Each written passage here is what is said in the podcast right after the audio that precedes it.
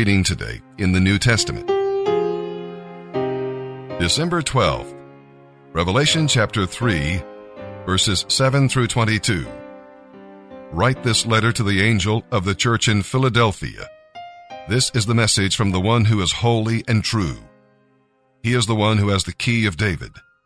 He opens doors, and no one can shut them. He shuts doors, and no one can open them. I know all the things you do, and I have opened a door for you that no one can shut. You have little strength, yet you obeyed my word and did not deny me. Look, I will force those who belong to Satan, those liars who say they are Jews but are not, to come and bow down at your feet. They will acknowledge that you are the ones I love. Because you have obeyed my command to persevere, I will protect you from the great time of testing that will come upon the whole world to test those who belong to this world. Look, I am coming quickly. Hold on to what you have, so that no one will take away your crown. All who are victorious will become pillars in the temple of my God, and they will never have to leave it. And I will write my God's name on them, and they will be citizens in the city of my God the new Jerusalem that comes down from heaven from my God, and they will have my new name inscribed upon them. Anyone who is willing to hear should listen to the Spirit and understand what the Spirit is saying to the churches. Write this letter to the angel of the church in Laodicea. This is the message from the one who is the Amen, the faithful and true witness, the ruler of God's creation. I know all the things you do, that you are neither hot nor cold. I wish you were one or the other. But since you are like lukewarm water, I will spit you out of my mouth. You say, I am rich. I have everything I want. I don't need a thing. And you don't realize that you are wretched and miserable and poor and blind and naked. I advise you to buy gold from me gold that has been purified by fire. Then you will be rich, and also buy white garments, so you will not be shamed by your nakedness, and buy ointment for your eyes, so you will be able to see. I am the one who corrects and disciplines everyone I love. Be diligent and turn from your indifference. Look, here I stand at the door and knock. If you hear me calling and open the door, I will come in, and we will share a meal as friends. I will invite everyone who is victorious to sit with me on my throne, just as I was victorious and sat with my Father on his throne. Anyone who is willing to hear should listen to the Spirit and understand what the Spirit is saying to the churches. I want to talk to you today about defeating the Goliaths in your life. First of all, you need to know the anatomy of a Goliath.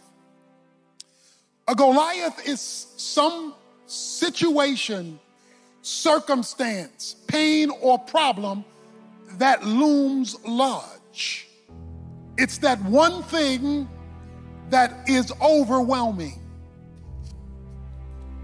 You see, a giant of a problem is something that is so big that it is overwhelming in your existence. Not only that, but we're told that you know you're facing a giant because it intimidates you.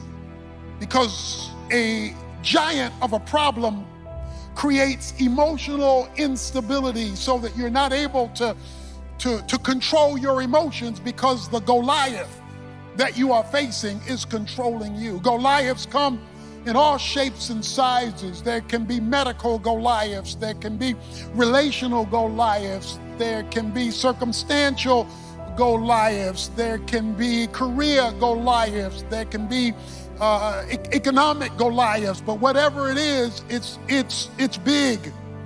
And the problem with this one thing that affects everything else, perhaps in your personal life, in your relationships, is that it just doesn't go away because we find out in this chapter that Goliath just kept coming back and kept coming back day after day after day. It says for 40 days. And that's what a Goliath does. It just won't leave you alone. There's no one here who has not faced a Goliath in your life. This overwhelming problem that just won't go away. You have either have faced a Goliath, are facing a Goliath, or you're going to face a Goliath because life just happens to go that way. But whatever you happen to be facing today or may face, I actually want you to call it Goliath because if you call it Goliath, then at least you know where it's going to wind up. This David comes on the scene and we know the story of David and Goliath. So I have a question that I want to ask you today. How did David kill Goliath? In verse 26, we read Then David spoke to the men who were standing by him, saying, What will be done for the man who kills the Philistine and takes away the reproach from Israel? For who is this uncircumcised Philistine that he should taunt the armies of the living God? Verse 36, it reads, Your servant has killed both the lion and the bear. And this uncircumcised Philistine will be like one of them, since he has taunted the army of the living God. Now, the one thing that you will read in verse 26 and verse 36 is that they were fighting against an uncircumcised Philistine. So while all the rest of Israel was looking up here, David was looking down there and say, he ain't been to the doctor. He is an uncircumcised Philistine. That brother has not been cut. And because he hasn't been cut, it changes the nature of the battle. You see, what I would like to say to you about defeating the Goliath in your life, it always starts with a spiritual perspective of the problem. You see, if all you see is what you see, you do not see all there is to be seen. If all you are looking at is the visible physical and not the invisible spiritual, then you will not see the invisible spiritual cause of the visible physical reality of the Goliath that you now face. He began to look beyond what was causing all the rest of Israel to flee, and that was the nine foot six giant. And he began to look down and say, That man has not been cut he is an uncircumcised Philistine. In other words, before the slingshot, before the stone was a shift in his perspective, how he was looking at it.